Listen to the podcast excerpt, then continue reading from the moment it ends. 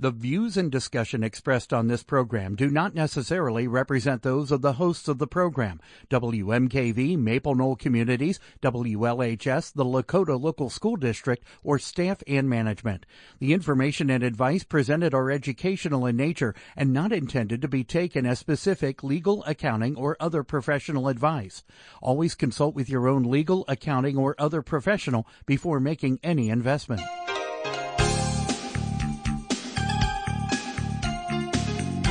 Welcome to Real Life Real Estate Investing, a show to help you gain financial freedom by investing in real estate. Brought to you by the Real Estate Investors Association of Cincinnati and the Ohio Real Estate Investors Association. You're listening to Real Life Real Estate Investing on WMKV, WLHS, and the Maple Knoll Radio Network. And now your host, Vena Jones Cox. Good afternoon and welcome to Real Life Real Estate Investing. It's our monthly Q&A show. And this month's program is pre-recorded because I am still going through a huge backlog of questions sent in by you wonderful listeners. Uh, going back to some that have been sitting in my inbox since beginning of the year. So just sit back, relax, enjoy the show. If you asked a question a while ago and it hasn't been answered, it probably will be on this show. Gonna go straight to the email box and answer a question from Laurel who says, my niece and her husband bought a home in Minnesota in 2018 with 2% down bank financing. When they recently decided to move and wanted out by a certain date and did not want to deal with real, real estate agents, they phoned Zillow and accepted an all cash offer. They learned about this option from former neighbors who had done the same. I became curious and looked up their former address. The transaction is listed as a short sale, but the property is 100% owned by Zillow. What's a short sale?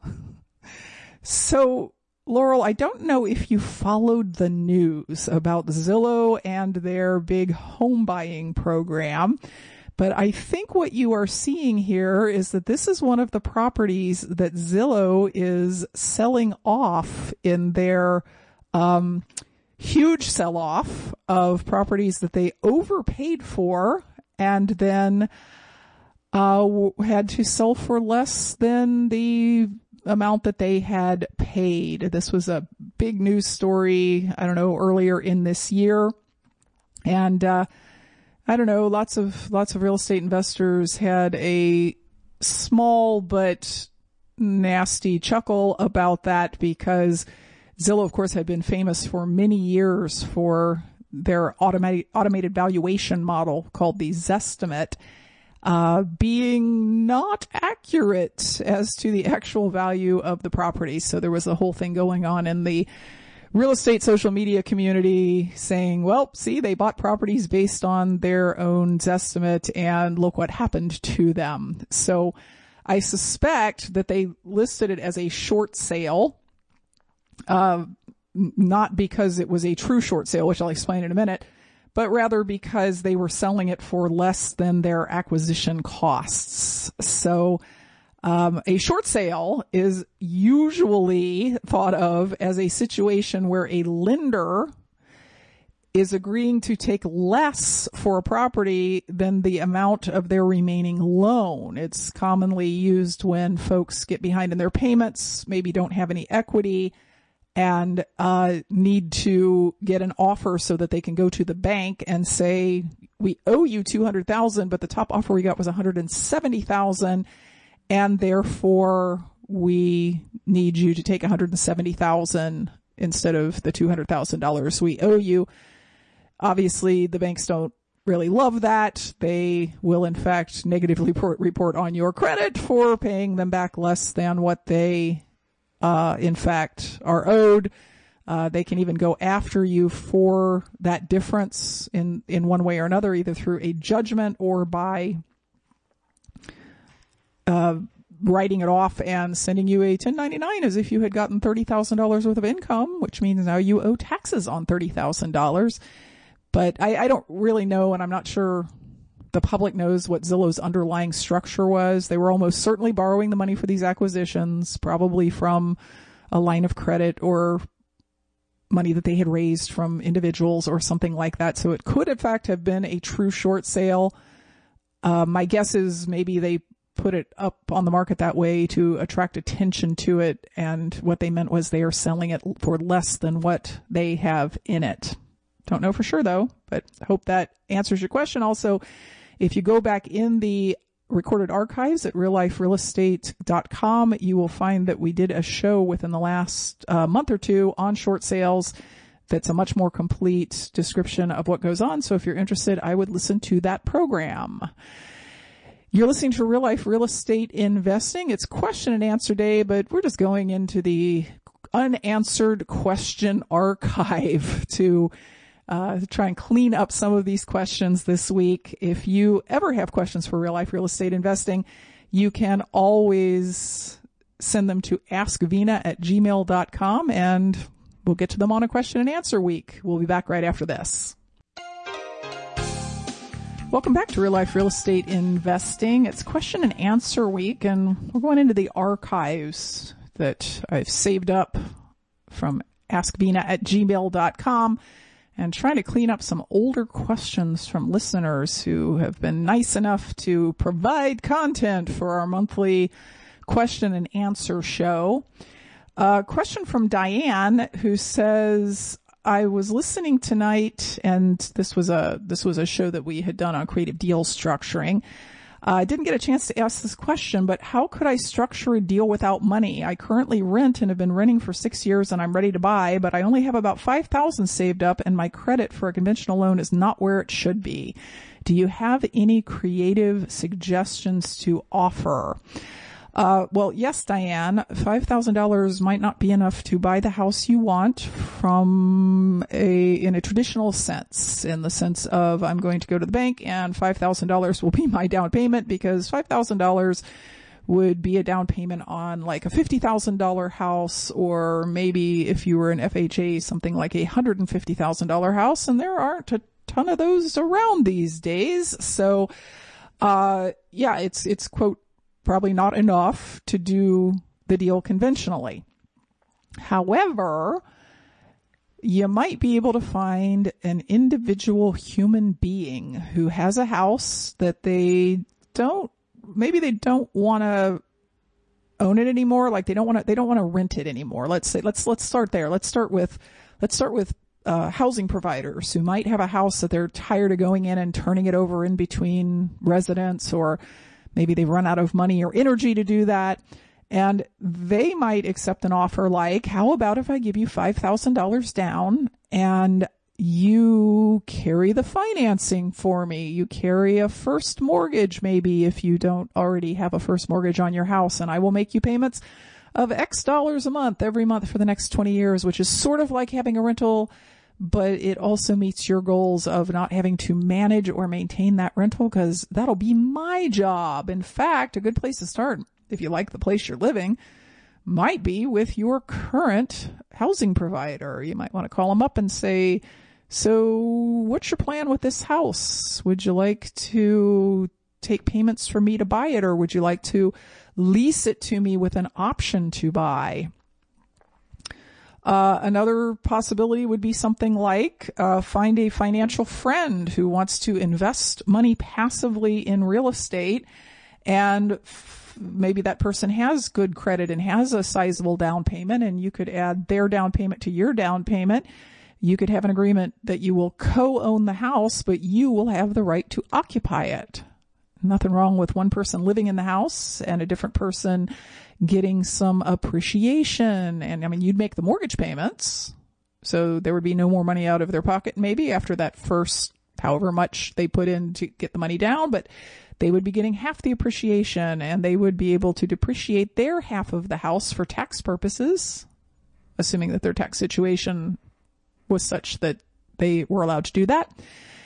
And so they would be getting benefits for years and years and years. And then when you got, when you sold the house, they would get half of the equity. And the equity would consist both of the growth of the property and also the mortgage paydown that you had created during all of that time. So there's a number of different ways to acquire your own property creatively. When I bought my first house, it was on a lease with option to buy because I didn't have enough money to put money down and I didn't have the credit to float a loan. So I found somebody who was willing to lease a house with an option to buy and put down a minimal amount of money. Did a lot of sweat equity myself on the property, put in a new kitchen and a new bath and a new furnace as, as that was affordable. and after 10 years, I uh, actually exercised the option after five years because my credit had improved enough to do that. And after 10 years, I sold the house at a profit. So don't give up. Study your creative structures. And in your case, you're just going to apply them to your own property to live in instead of looking for something like an investment property at first. Uh, another question from, via email from Rod. He says, it seems to be hard to find an escrow agent who will hold my assignment fee when the closing will be with a different title company. You teach to collect the assignment fee up front from your buyer. I have found some escrow agents won't agree to hold your assignment fee if they are not going to be doing the closing. How do I find an escrow agent to do this? Well, Rod, my first question would be why would you find an escrow agent to do that? That money does not really need to be held in escrow because it's your money. It's not an escrow fee. It's not, it's not, you know, earnest money. It's the money that you get for assigning the contract. So why are you not just telling your buyers, here's the deal, here's the contract that you, that I will be assigning you. Uh, here's an agreement for assignment of the contract and I'm going to need $5,000 in order to sign all this paperwork over to you. So give me $5,000. I have a feeling that you're concerned that people quote won't do that. They won't do it if you can't show them clear title and you can't schedule a closing date because, you know, the seller's saying, well, I'm going to need another 60 days to move or something like that. But if everything's in order, if you've done your title search, if the title's clear, if the seller is already gone or ready to move out right away, just ask for your assignment fee. I, I find that 90% of buyers are willing to do that. And of course, there's a, there's a whole agreement around that that says that if the seller can't or won't come to the closing, then I'm going to refund your assignment fee, but otherwise I am not. If you back out, I am not. If you find one of the 5% of buyers who just says, well, I'm just not comfortable with you holding on to this money, it doesn't just have to be an escrow agent who would hold that money. It has to be somebody with an escrow account. What sorts of people have escrow accounts? Well, title companies do. So do attorneys and so do real estate agents or more specifically real estate brokers. So you might want to try one of those kinds of folks and you know, when the when the professionals are holding it, they especially attorneys, they usually want to be paid an escrow fee, but it it'll be you know fairly minor dollars, fifty or hundred dollars. Hopefully you're making more than that on your wholesale deal. Yes, I think that you should collect your assignment fee up front because it stops you from, uh, getting quote offers and assigning your contract to someone who is not really sure that they can close, who's hoping they can find the money, who might back out if they uh, decide they don't like the property that much because they only got $500 to lose. That's all they gave you as a quote deposit. So try one of those other folks, but first try just collecting it yourself. Next question is from, uh, I'm just going to call her E because in a minute I'm going to tell you what her last name is. She says, can you please help me understand how an investor can be available logistically to respond to leads while working a full-time W-2 job? Isn't it critical to answer the phone when leads are calling. And then she signs it and she says, my maiden name is Inder. Can I quit my job, please?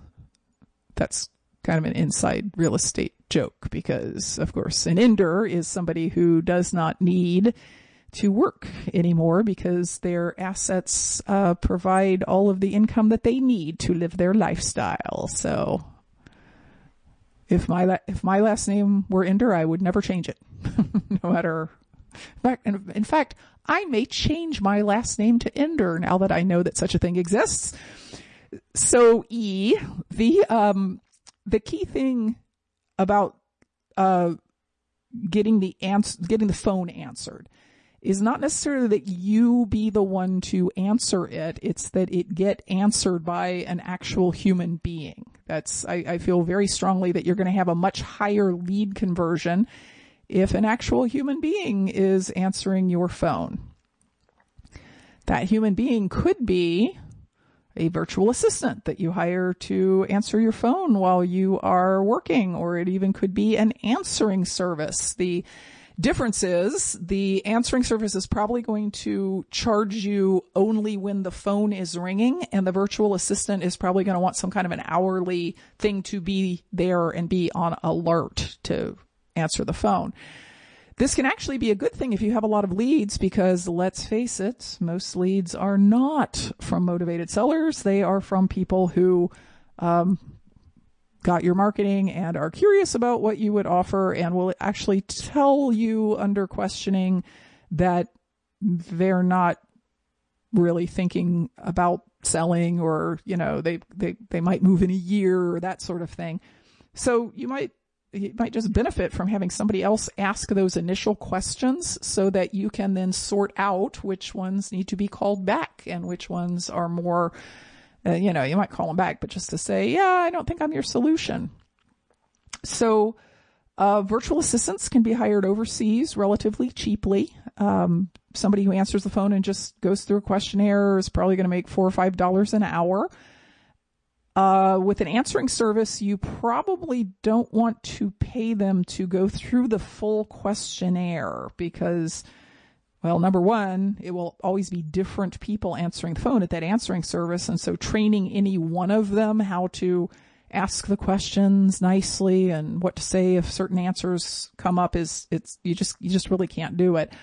Also, a lot of answering services do charge by the minute and they don't charge $5. I mean, it's, you know, their hourly rate probably works out to be $150. So it can get very expensive uh, for an answering service to go through all of the questions. If you're going to use an answering service, you probably want to cut down your full interview form to four or five simple questions like what's your name? What's your phone number? When's the best time to reach you? What's the address of the property you'd like to sell? How much are you asking and are you flexible on that? And then just have the answering service text you the answers and you can go th- uh, through them when you get home from your job and see if there's anybody who's a priority to call back. Thank you very much for your question and yeah, congratulations on already being an ender. Ha ha ha. You're listening to Real Life Real Estate Investing. It's question and answer week. We'll be back right after this. Welcome back to Real Life Real Estate Investing. It's question and answer week and uh, just kind of going through some archives here, knocking them down real fast so that we can start taking new questions this coming month. Uh, question from Diane or Diana. She says, as a professional investor, what do you think of investing in duplexes? Renting one unit as an Airbnb and the other one as a regular lease. Wow, that is that's two completely different questions, Diana. Um, everyone is going to have their opinion about the best quote property class. Is it single families? Is it apartments? Is it smaller multifamilies like two and three units? Is it mobile homes? Is it condos? Is it, you know, there's so many different property classes and the people who invest in a particular one, um, do it for their own reasons, and then build up a lot of logic and arguments about why theirs is the best one. For me personally, duplexes are not the best one. I find that that particular living arrangement where there's two people sharing a wall or in in our area it's much more common that the one unit is upstairs and the other unit is downstairs. There seems to be a lot more drama in that sort of property than there is in a big apartment building or a single family home where you're not sharing a wall with anybody. Um, the, the two families I've owned, I don't know. I, you, you only remember the bad stuff, right? But I, I remember a lot of situations where a downstairs tenant acquired a dog despite the fact that his lease said there was no dog and uh, he wasn't didn't pay a pet deposit and wasn't paying a monthly pet fee. And upstairs tenant was terrified to the level of a phobia of dogs. And downstairs tenant not only acquired a dog but kept the dog on a chain chained to the back porch of the house. So of course upstairs tenant calls and says, ah, I don't know.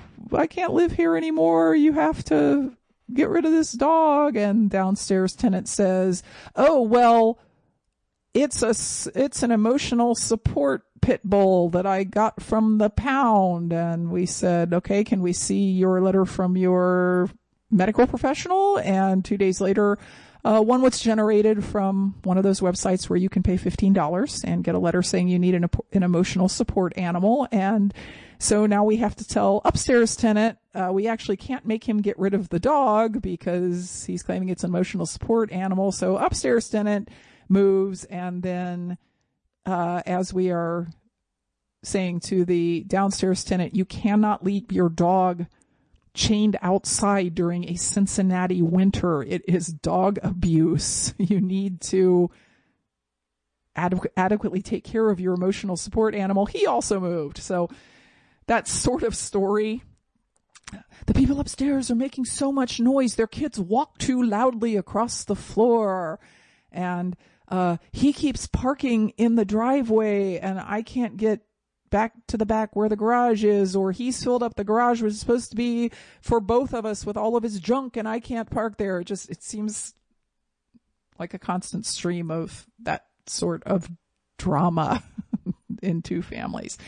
I know people though who would say, man, two families are the absolute best because that way if one, if a unit goes vacant, you've still got 50% of the rent coming at you. And your particular idea, and this is why it's two questions, of using one unit as an Airbnb and the other one as a regular lease is a totally different question. My guess would be that the person on the regular lease would not love the fact that people were coming and going from the other unit. Um, I have stayed in Airbnbs that were two units where both units were Airbnbs. And so, you know, we simply didn't bother each other and I didn't know who was staying next door and it, it was all fine. So, um, duplexes as Airbnbs and the economics of that are something that I personally have not experienced or looked into very deeply. But I think if I was going to go for a two unit and make one into an Airbnb, I might make the other unit into an Airbnb unless, of course, I was house hacking and I was going to live in that other unit. Thank you for your question, Diana. And I'm sorry that the answer was as it very often is with real estate questions. It depends. Okay. Question from Steve. And this one is a long question. So I'm going to try and summarize. He says, there's a property next door to my home. It's an adjacent property. It would make a great short term or long term rental. I covet the two, that word is not used often enough. Covet. We should all use that more in sentences. I covet the two barns next to my property, which would make a great addition, and I need to store tractors and toys there as I have nowhere to put them on my own property. Uh, it would also give me better access to the back five acres of my own property. The passive income would easily pay for both the and both the annual property tax bills. The current owners are part-time vacationers to the property two to four times a year for two weeks at a time. They've indicated they want to sell but are unsure when to do so. They enjoy coming back to the property presently, but they do not use the barns at all. I'm motivated because I have the resources now to easily do the deal, but I want to lock in a price because of inflation concerns and to make sure that we have the first right of refusal on purpose on, on the property. What creative ways can I achieve this and what would be my options? Uh, so Steve, you've, you've, you've outlined to us, to the listeners, what I assume you know, about what the owners of the other property like about the property and also what you like about the property. And it's that sort of information that helps to structure creative deals. And it seems to me that just breaking it down, they want to be able to come there two to four times a year. And you want to be able to use the barns and have access to the back of your property and ultimately to own the whole thing because then you have two pieces of land next to each other and an income property. So you said first right of refusal, but I would probably be looking at something like a lease with an option to buy where you said, let's, let's set a price now. I will agree to buy it for that price sometime within the next five to 10 to maybe even 15 or 20 years, depending on how the price relates to current value. And in the meantime, I will pay you X dollars a month in income on the property. And if you want to come and stay at the property, I will give you up to four weeks a year for free as long as you notify me at least. You know, you need to know, you need to know, you, you need to let me know months and months and months out whether you're going to be using the property in a particular week because otherwise I'm going to have it short term rented to somebody else. So, Mr. Seller, what you get here is a guaranteed purchaser who you know is going to take care of the property after you sell it because I live right next door. You get income from a property you're not getting income from right now. You get your desire to use it as needed, as long as that meets certain requirements that I need to have because I'm also intending to rent it to other people. What do you think? And the structure of that is going to be a lease with option to buy. You're going to set an option price. Let, us say the property, I'm just making up numbers, obviously. Let's say the property's worth 300 right now and what they would like to sell for is 350. Well, in that case, you'd probably want a 10 year option to buy it. If the value is 300 right now and they're asking 300 and that's a perfectly fine uh, number with you, you might ask for a two to three year option which, because it just occurred to me that they're concerned are going to be, well, what if we're not done wanting to stay here after three years? Well, then they could extend the option on their side maybe by letting you skip a payment or two. You're going to set a monthly rent to them that makes sense based on your exit strategy of Airbnb being the property. So if you think you can uh, safely net $2,000 a month. You'll probably not want to agree to a monthly payment of more than $1,000 a month. From that payment, they will make any payment on underlying mortgage and they will pay for the taxes. I think you're going to have to carry the insurance because Airbnb insurance is different than other kinds of insurance. So I think this is very doable. You guys do have, um, interlocking right? Meshing goals for the property. They don't use the barns you want to. They don't use it all year you want to. So I think there's something that you could put together there. You just have to have more conversation, make the offer, make them a T-bar so that they know what their current situation is and what their future situation is. I think there's definitely something that you could do there. And I'm anxious to hear if you do it. You're listening to Real Life Real Estate Investing. It's question and answer week. We collect questions all month long and all year long.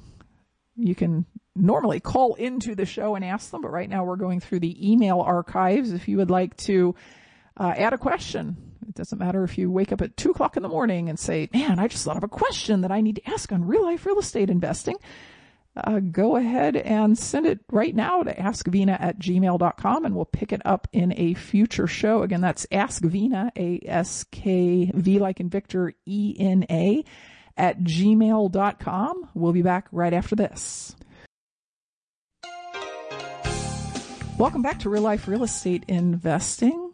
I'm your host, Vena Jones Cox, and it's question and answer week. We do this every month and invite listener questions either via email at askvena at gmail.com or in most months by phone. Not this month though, because I am four questions, five questions from emptying out the radio show question file in my email. I've been feeling bad because each month we've been asking for new questions and I've of course taken the new questions ahead of the old ones. So there's been some sitting here since, well, this one was January 19th. So, um, just trying to make sure we get to everybody's question. Uh, by the way, if you are a newish IRA investor, if you've opened up a self-directed IRA or 401k and you are dealing with the frustration of not being able to contribute very much money to those because, you know, the upper limits on what you can contribute every year are still way less than what it costs to actually invest in a piece of real estate, you might want to check out CincinnatiREIA.com, CincinnatiREIA.com, because there is an upcoming all day seminar about how to make creative investments in your IRA or 401k where you're investing a smallish amount of money, uh, partnering or maybe even borrowing money for the rest and then doing things with those properties that are sort of interesting, like Airbnb-ing them. They're also going to talk about joint venturing and uh, doing options in your IRA. That's uh, an all-day Saturday seminar that Cincinnati REIA is hosting along with a number of other groups around the country. So uh, check it out, cincinnatireia.com. All right, back to the question archive. Uh, this question is from Randy, and he says, "Is three to three and a half percent an accurate rule of thumb to include in prospective investment briefs in regards to depreciation credits that could be passed through to investors?" For real estate equity investment. Boy, Randy, there's a bunch of stuff about that paragraph that is setting me on alert. One thing is the term rule of thumb. I don't think we want to be using rules of thumb to say to people, hey, here's your potential positive tax consequence to partnering in this deal. Uh, part of the reason for that is that people's tax situations are different. If, if you're a potential investor makes a whole lot of money and is not a quote real estate professional, his passive losses from depreciation are actually limited. They phase out after a certain level of income for people who are not real estate professionals. And that is way too complicated for you to be advising people on unless, of course, you happen to be a CPA who is familiar with their tax situation. So I understand where you're getting the number because, um, you know, the, the depreciation, the years over which you can take depreciation are 30 or 27 and a half for residential properties and 31 and a half for, uh, commercial properties. And you just did some math and said, let me divide 100 by 27 and a half or 31 and a half. But it's so it's it's such a complicated um, both both personal thing for the investor and also it depends on the property, right? Because normally the full investment is not depreciable because the land does not depreciate. So you have to take a certain amount and say this this this is how much the land's worth and then here's how much the part that we can actually depreciate is. Most CPAs seem to use a just a general kind of rule of thumb. See, they do it too. Uh, where they'll say, well, here's the purchase price and we're going to attribute 20% of that to the land or we're going to attribute 10% of that to the land. So if I invest a hundred thousand dollars, my depreciation might only be 80%, you know, only, might only be on $80,000. And so saying that my $100,000 investment is, you know, three, 3% of that a year is going to be going toward appreciation is inaccurate. Also, uh, it sort of depends on what the structure of the partnership is. If I put in the $100,000, which is all the cash, but I only own one half of the property, I will only get one half of the depreciation. So I guess the moral of this long explanation is don't try to predict other people's tax consequences for them in investment briefs. Say there, there will probably be some additional tax benefits. It depends on your personal financial situation. Uh, this is something you should, you should consult with your tax professional about. I never try to calculate other people's tax effects of partnering in a property. I send them uh, either to their tax professional or if their tax professional says, yeah, I have no idea. I don't do this kind of thing.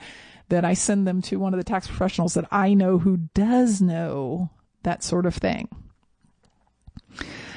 A question from Stu who says, I had a CPA tell me that I can sell one of my investment properties, do a 1031 exchange into a beach house, rent that beach house for a year or so, and then convert it into a principal residence. In other words, move into it and wipe out the capital gains. Is that possible?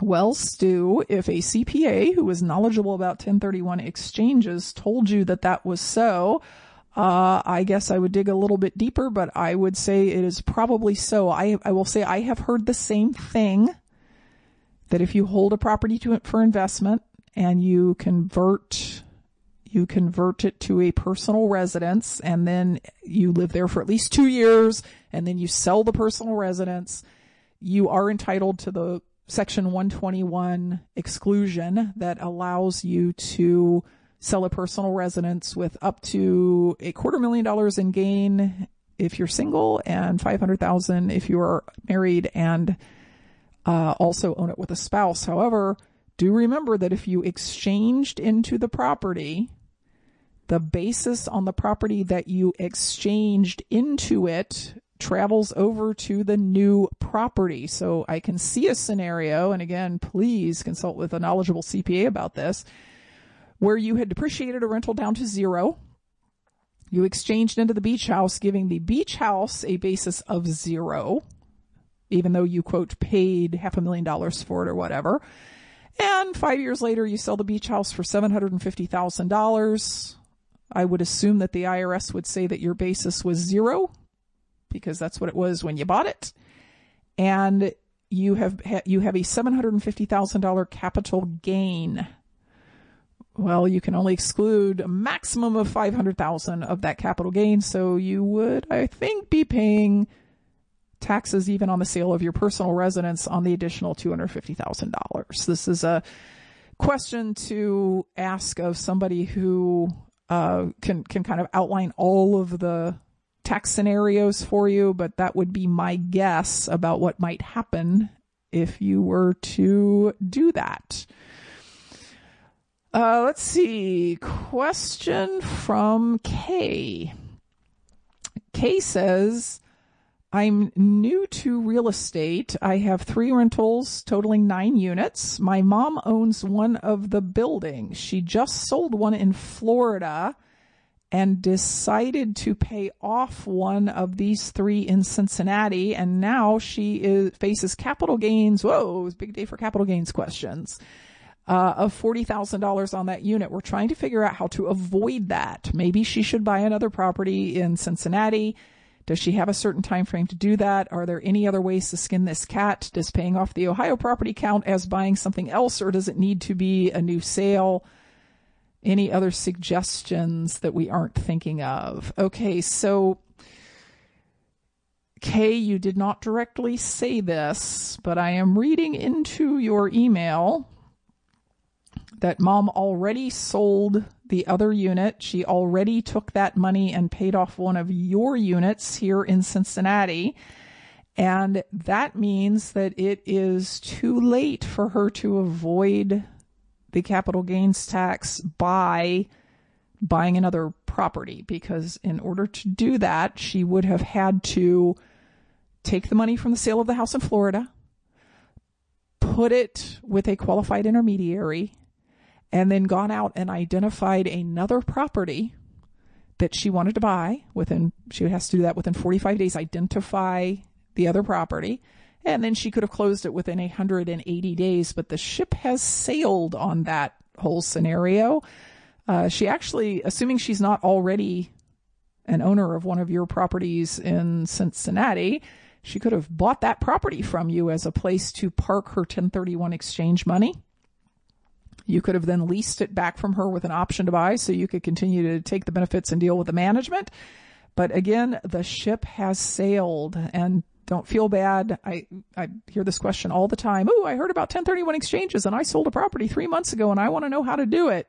Too late. These have to be set up ahead of time. The money has to be not received by you. It has to be received by a qualified intermediary. And then yes, there are time frames about when you can buy it. The only thing that I can think of that might help her with that $40,000 capital gain is if she were to possibly invest that money in an opportunity zone fund. That's a special kind of fund where uh, she gets ownership of partial ownership of some properties in opportunity zones. Normally, there is some kind of a fixed rate of return on those properties, and the big benefit is if she holds them for, or if the fund holds the properties for a certain period of time uh, it's possible that those capital gains could be eliminated, but in any case, she would not have to pay them this year.